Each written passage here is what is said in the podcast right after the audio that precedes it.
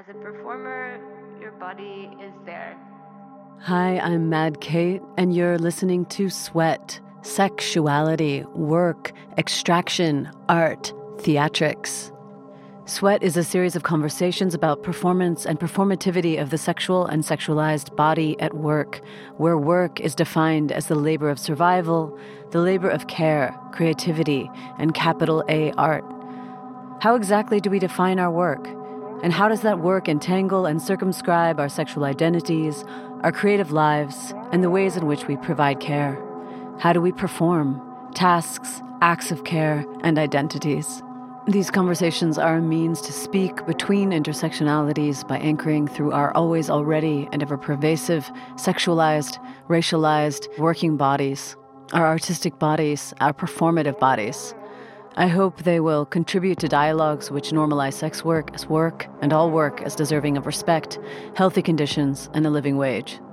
It's moving, you know, so something's happening but at the same time, your body as well. If I do a lot of performance, it vanishes very fast too. I think it's so ephemeral. Sometimes I fear because the body is so vulnerable, and if the body is not protected, it's very open for severe exploitation as well. Happy New Year. Happy 2023.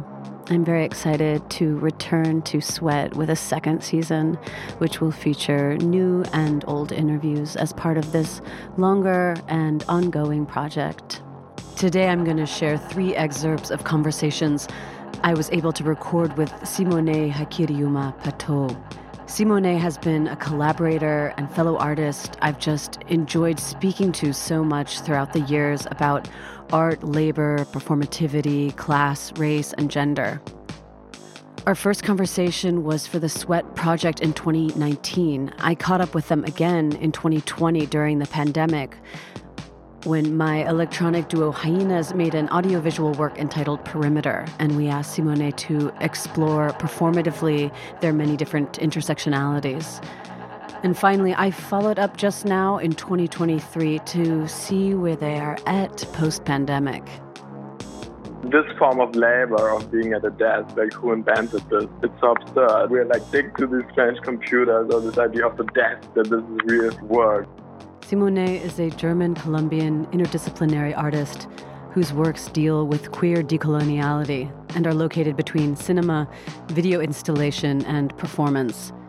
Simone studied media art at the Academy of Media Arts Cologne and film at the International School of Film and Television, Cuba.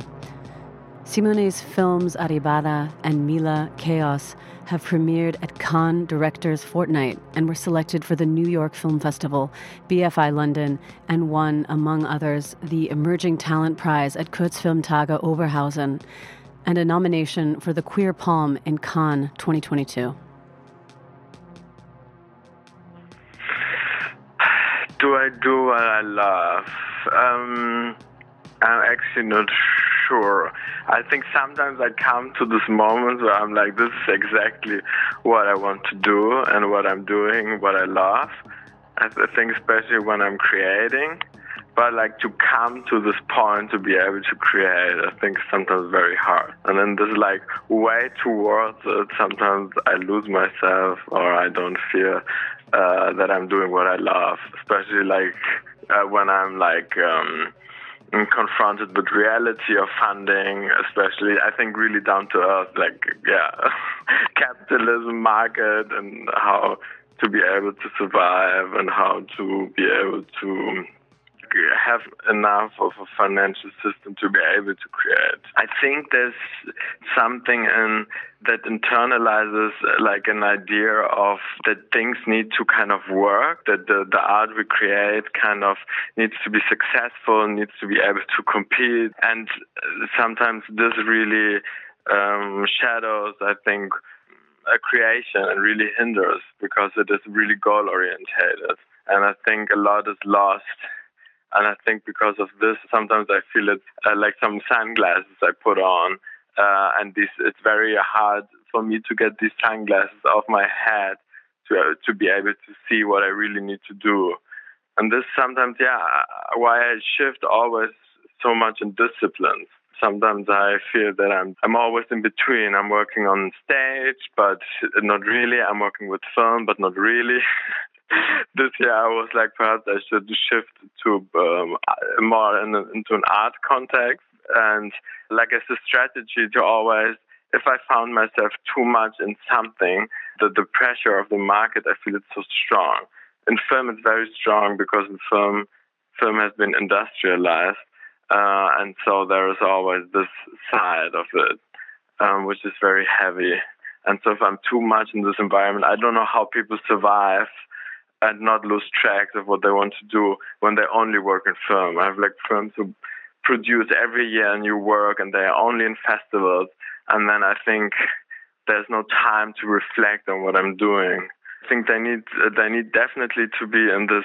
I think as well, even the festival market, even like um, like not talking about the Hollywood or commercial films, but really always uh, in the art house sector. I feel it's like really uh, in the independent sector that there's this to always uh, be there present and to always need to produce work to to stay kind of relevant. It was super interesting for me being in Cuba because I remember that this feeling that I, I feel sometimes worthless when I'm not producing, and I I think this is like exactly how capitalism works.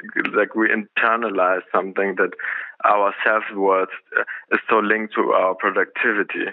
But what does productivity actually mean, and what is like it's re- reproductive labor, care work, being with your friends. This is not something which there's giving a value to and uh, sometimes in society, sometimes even Colombia is extremely severely capitalistic too.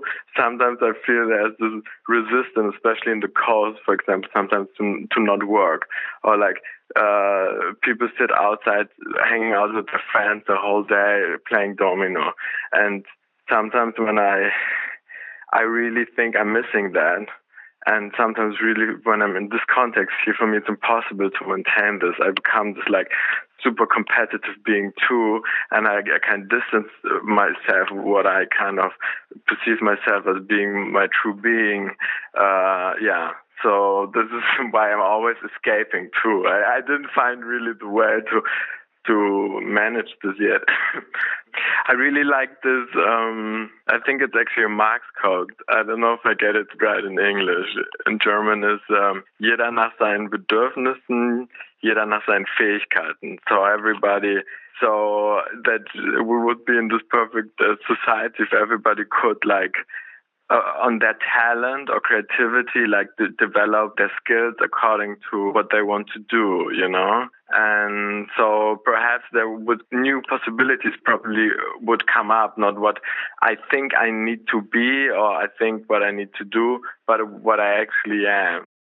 Yeah, so I, I think my ideal working conditions would actually be if I could create and do what I'm good at, but at the same time that there is given value to, yeah, for example, being with your friends, you know, I think like the social aspect is something very, very important. And this is why I like to work with friends because I feel it's a way I can be with my friends. But I think this like sometimes not goal oriented, just to be my friends, you know, just to be social. This is, I think, a super important part of my life. But there is no capital value in it. I think you can see this in a uh, because now I'm with Christian, who's working in a hospital, like seeing how much a nurse is getting paid. You know, this is, I think, it's so fucking dramatic. You know, they can barely survive, and they're actually taking care of the sick ones. And and so they they don't work there because they're getting paid good money, but because of something else too, you know. So I think care work is something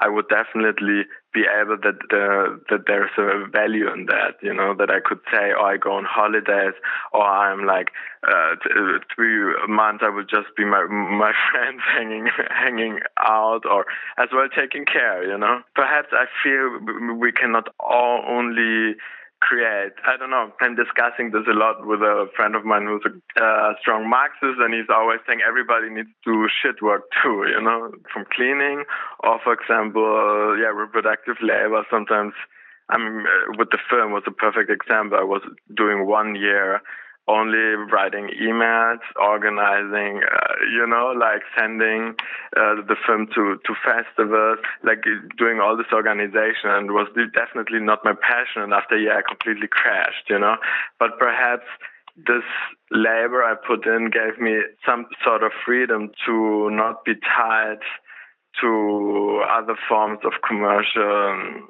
yeah, yeah.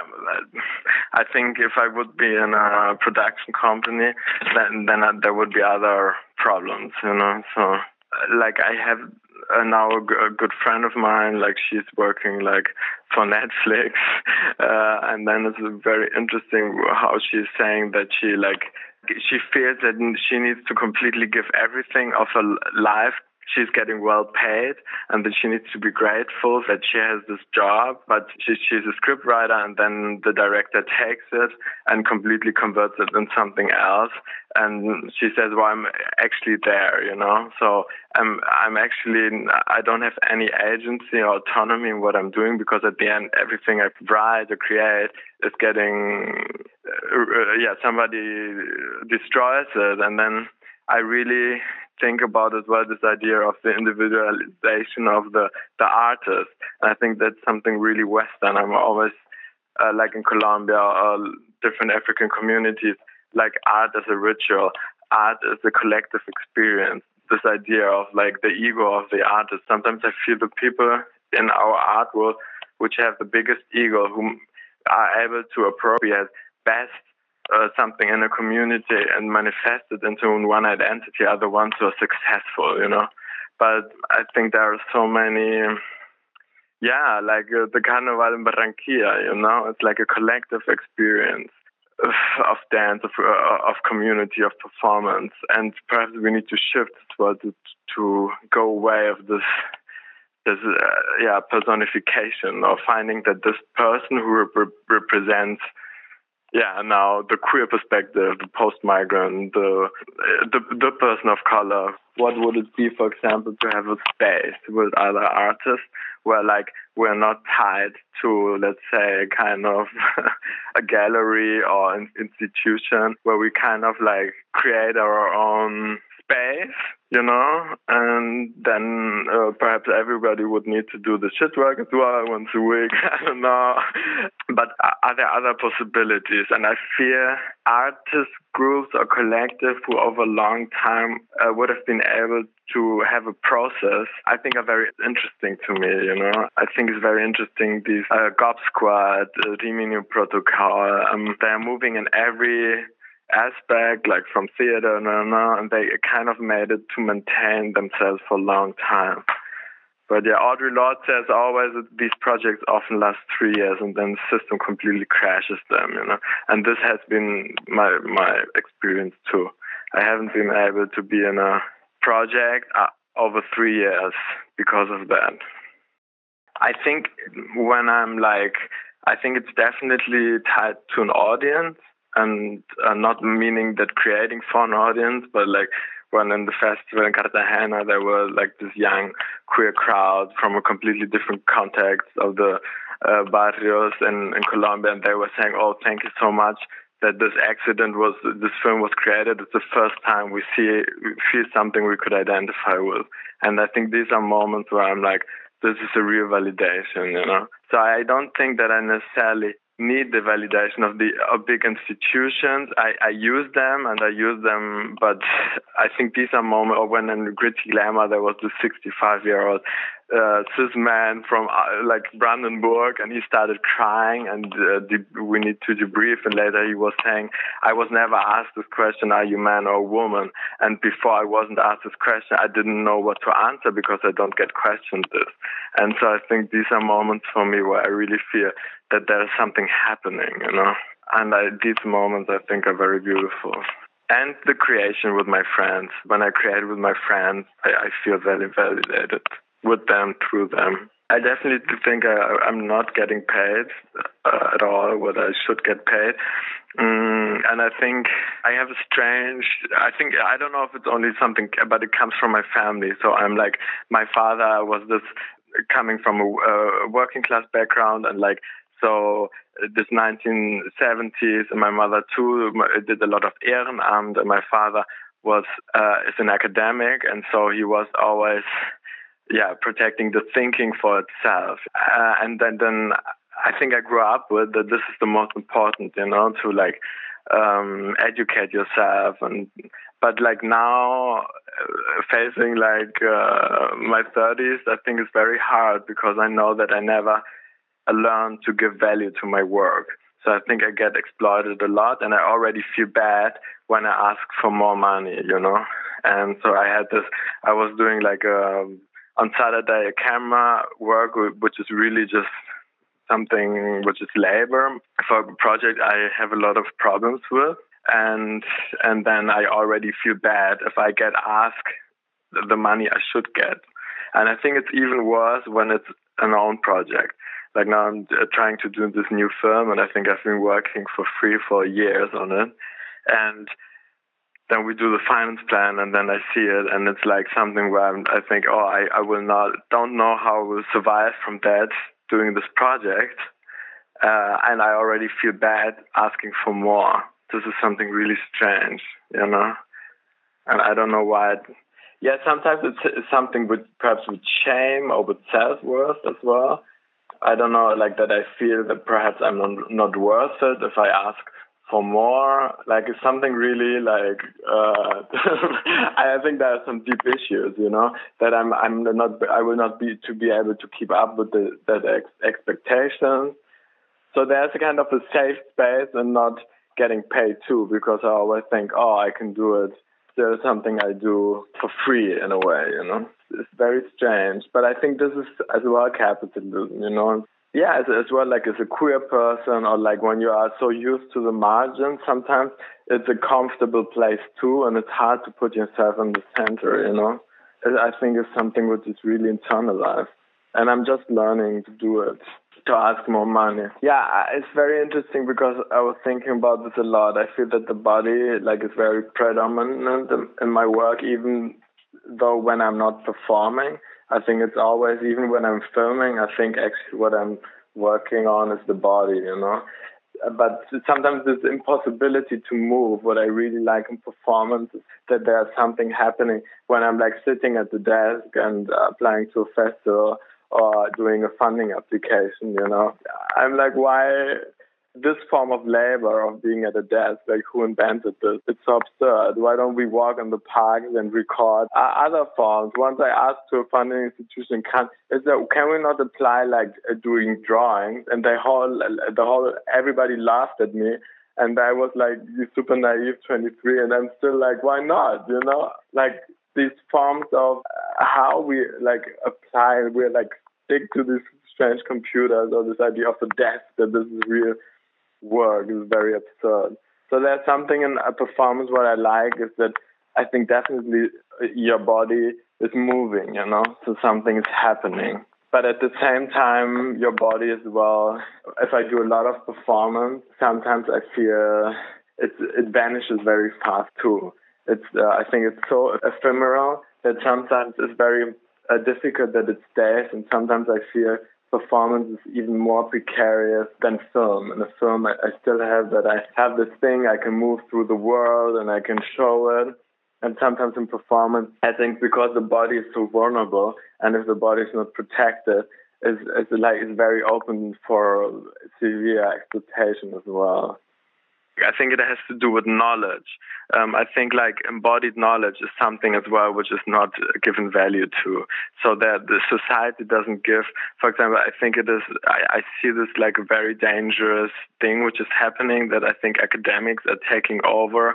Like for example, the dance scene in Berlin because they have been like 30 years. They perhaps studied a degree in social science and then, then they are able to write a good application. And dancers who have been working with their uh, body for like let's say uh, 25 years or they they are not able they have a different knowledge which is in their body but so they so this validation how they uh, get funding and i think this is a real real big problem, you know. So uh, this is why I really love performance work. Like it's actually perhaps something I if we would live in a perfect world, perhaps I would be much more in performance than I'm in film. But I think I'm perhaps I'm a bit afraid, or perhaps film is still something that there's a form of safety still, which I'm like, if I'm completely just doing performance, I think I would be afraid to be even more precarious. But this is a thing, I don't know. But I think it's, I think there's definitely a devaluation of embodied knowledge. In 2020, my partner Adrian Teicher and I, in our project HYENAZ, were able to speak again with Simone about perimeter, meaning where are places where one feels that they both belong and don't belong. And Simone spoke a lot about their intersectionalities between race, class, and gender. I always feel that I'm in between a race, nationality, and, and gender. Yeah, regarding to race, my mother is of indigenous Colombian descent. Um, that's some uh, important to say because a lot of people think like uh, Colombia is a very multi-ethnic country, so colonialism worked in a very specific way.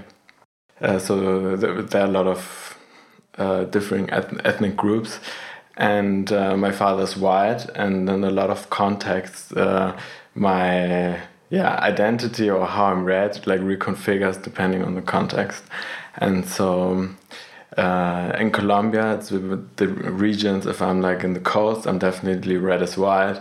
Uh, in Bogota, I'm kind of off white. Um, and in Germany, um, as well like the idea of passing. Like in some contexts, I pass and others not, and uh, so I can perform whiteness. Yeah, especially like when I move uh, now with um, Colombian friends who are staying in my house, and we move through the city, and we all speak Spanish, like how people perceive us, and uh, as well uh, when they listen to us speaking Spanish all the time, and then I, I can really see this shift, like how people talk to us, like. Uh, like in Hasenheide, we bought a beer, and then it was just uh, uh, this very Berlin way at uh, 2 euro 50 and they did not understand and then he got very angry at them and then was like uh, I already said how much it was and so I really know I how different I am perceived when I'm with them than when I'm like with Christian or with with uh, white friends of mine. So how like in every context is always this refiguration of um, um, how I'm read uh, and I know that there is a privilege because I can still choose and I can still uh, perform that, like um, in difference to like a black woman or non-passing trans woman. So um, it's a very specific positionality, and I think in Germany there's a lot of invisibility in regards to like second generation perspectives. I think uh, now I'm working on a film where it's about the Chicano experience, I, and I see a lot of like parallels uh, to the specificities of of this um, in betweenness and uh, racial in betweenness. And I was thinking as well, gender wise, I all I as well define as gender fluid.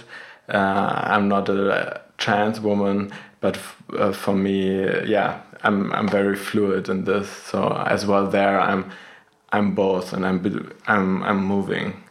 And in regards to nationality as well, um, the Colombian roots are very strong, and there is a lot of connection. And more and more, I'm like uh, I'm moving in between countries and working a lot of as well in Bogota, and um, it's very interesting how I'm perceived there as well and how closer there I am to privileges I don't have here, or how, uh, I, yeah, how I've um, seen there. I'm still asking myself, why do I, I feel that I'm more seen there?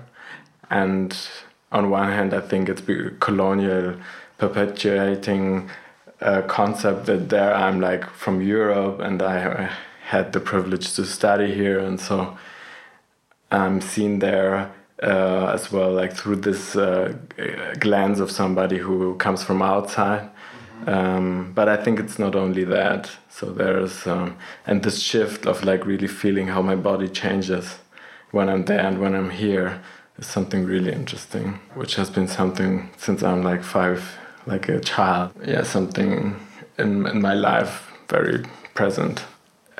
It's really something I feel in my body as well, like the relation to, to movement or to dance or to, especially when, when I can pass or when I could pass in school. And the more um, the German uh, schools are very racist, so the first four years were very mixed, and we were like with a lot of, uh, yeah, I was in this whole like Iranian German, Turkish German uh, community, and more and more in the gymnasium, like um, all the post migrants and people of color would kind of like pushed out of the of, of the of the school, and so it was really interesting how um, I really feel that there was this side of me which was not seen and I needed to hide or I needed to uh, and as I could pass uh, I could like really perform that.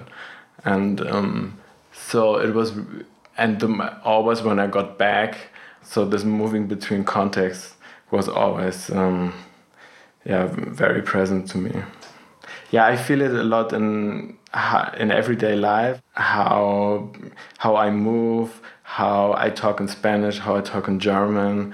I mean, there's really a lot of like cultural codes which really um, where you kind of become a I would not say different person but yes, perhaps yes, like where I become a different person in, in each context. So um, and here always like from since I'm a child is oh uh, don't talk too loud, don't laugh too loud. Our neighbors always complaining. So this kind of like interiorized way of like always have the feeling of being too much and always needing to really try to, to not offend. And yeah, more and more I'm, I'm talking with this about my sister. Like there are, yeah, I always say we grow up with Marx and with Garcia Marquez and not with like Goethe, you know? Or like there's this, when you pass, that there are these cultural references uh, which you don't have, come from more from a like radical left this family than from a bourgeois family and so that this um, we, we cannot like yeah from our background like a lot of german codes or uh, cultural reference we don't ha have them in us you know like oh we, we didn't got that from from from home but this is interesting too because actually my father the, from the german side he's uh, has a working class background, but like very leftist Marxist. And uh, my mother, she's like from a, a, middle class, high middle class Colombian background. So there's this class aspect too that uh, is very interesting. So it was it's really like uh, the re- the reversal of what people expected. Like the um, my mother's not the working class migrant Gastarbeiter 70s, even though she was. Uh, she came in this uh, in, in the 70s, which was this generation. So she was always uh, migrantisiert or read as that. Uh, and actually, from my father's side, um, there is actually this class background. Uh, so this is, was interesting too. So when I was in Colombia, I was as well shifting into a different uh, class, very different to how we grew up here, which was much more VSB, um, shine yeah, the equivalent to Neukölln, but in Bonn. And um, so I was always shifting. And as well, uh, uh, culturally, I was very identified with like a lot of uh, hip hop music. I was dancing my whole childhood. And so there I was always in this like post migrant POC crowd where we're like, um, into breakdance, but it was like very patriarchal and very sexist too. So I already knew that I needed to hide my queerness. Uh, and then I found the theater where I could be like, uh, I met a lot of queer peeps, but it was a very wide background. So there I was um, the only uh, person of color, and there was this, uh, I felt very exoticized, and it was not. I I I, I could not uh, bring in uh, my background and uh, it was very hard for me there. So it was in either context, it was kind of difficult. This was as well one of the big problems I had in Germany, like for film, like funding all my works, yeah. where the racism I received or the racism I was confronted was way more this cultural racism of not uh, like being queer and of color um, and not so much the everyday racism like a black person or my friends who are like visually um, uh, read as a Muslim person, or so it's different. But I was because I, I could pass or I had this proximity.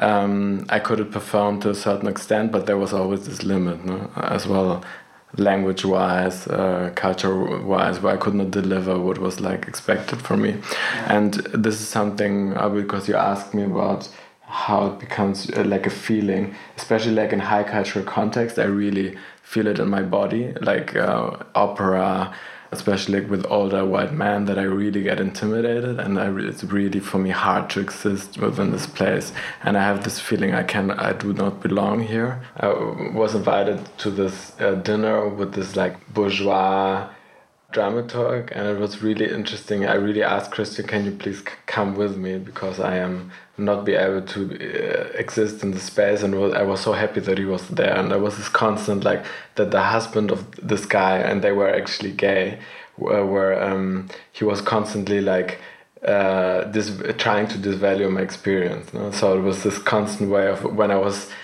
saying uh, or mentioning something about Colombia, then it was there was always this slide. Oh, then we should also we should all move there, or we so like this always devaluing the experience, and uh, then always talking about German Singvögel and birds and like really like regional stuff. I really don't know, and so always like testing, you know, and then it's like. Uh, really crazy like in this space i always uh, choose not to be but on one hand i'm like okay it's like um, perhaps there is a possibility of a job. And uh, that yeah in, in my personal life i completely choose not to be there. And i have another like example in colombia the other way around.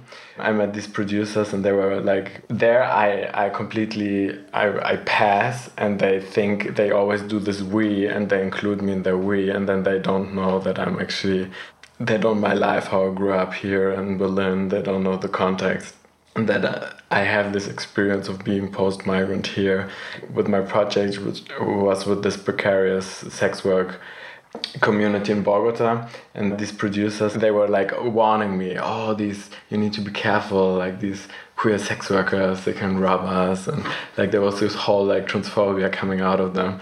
And it was so crazy because I was really like uh, you are making a we where I actually I'm not in this we where I did not belong, did not fit, and it was really interesting.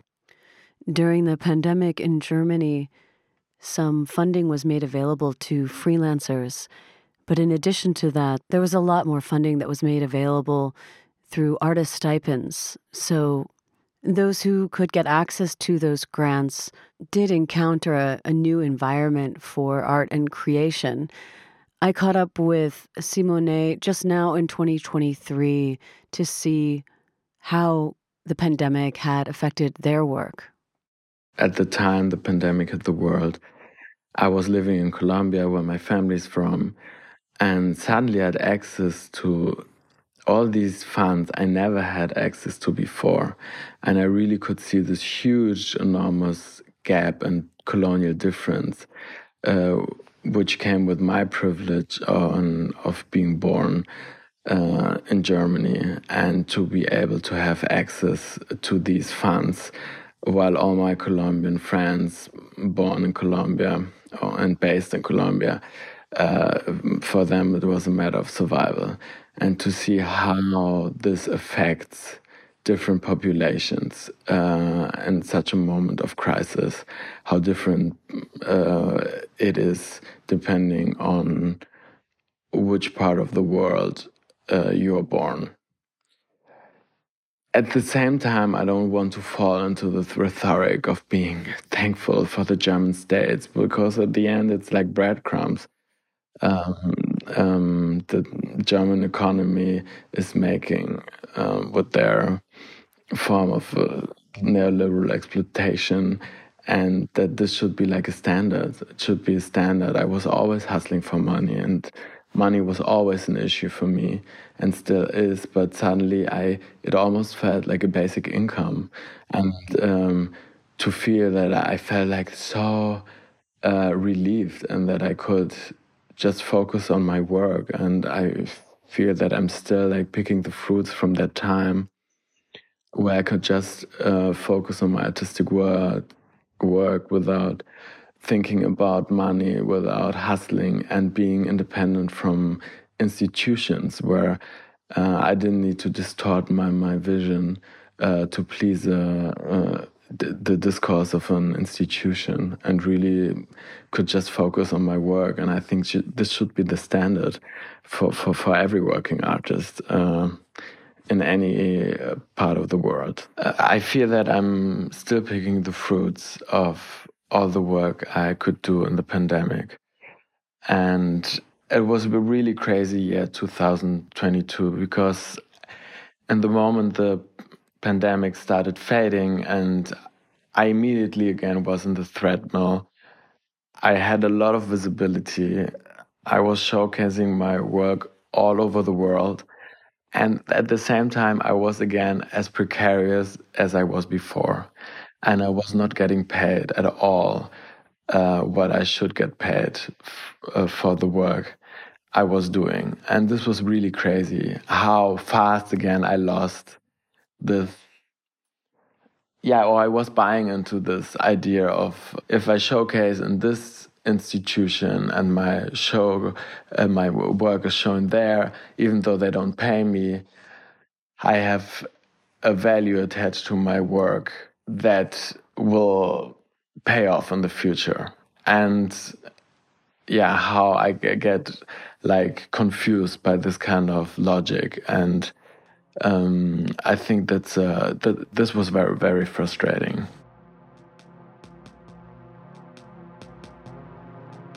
You just heard from Simone Jaikiriuma Paetau, a German Colombian interdisciplinary artist based between Germany and Colombia, whose works deal with queer decoloniality and are located between cinema, video installation, and performance.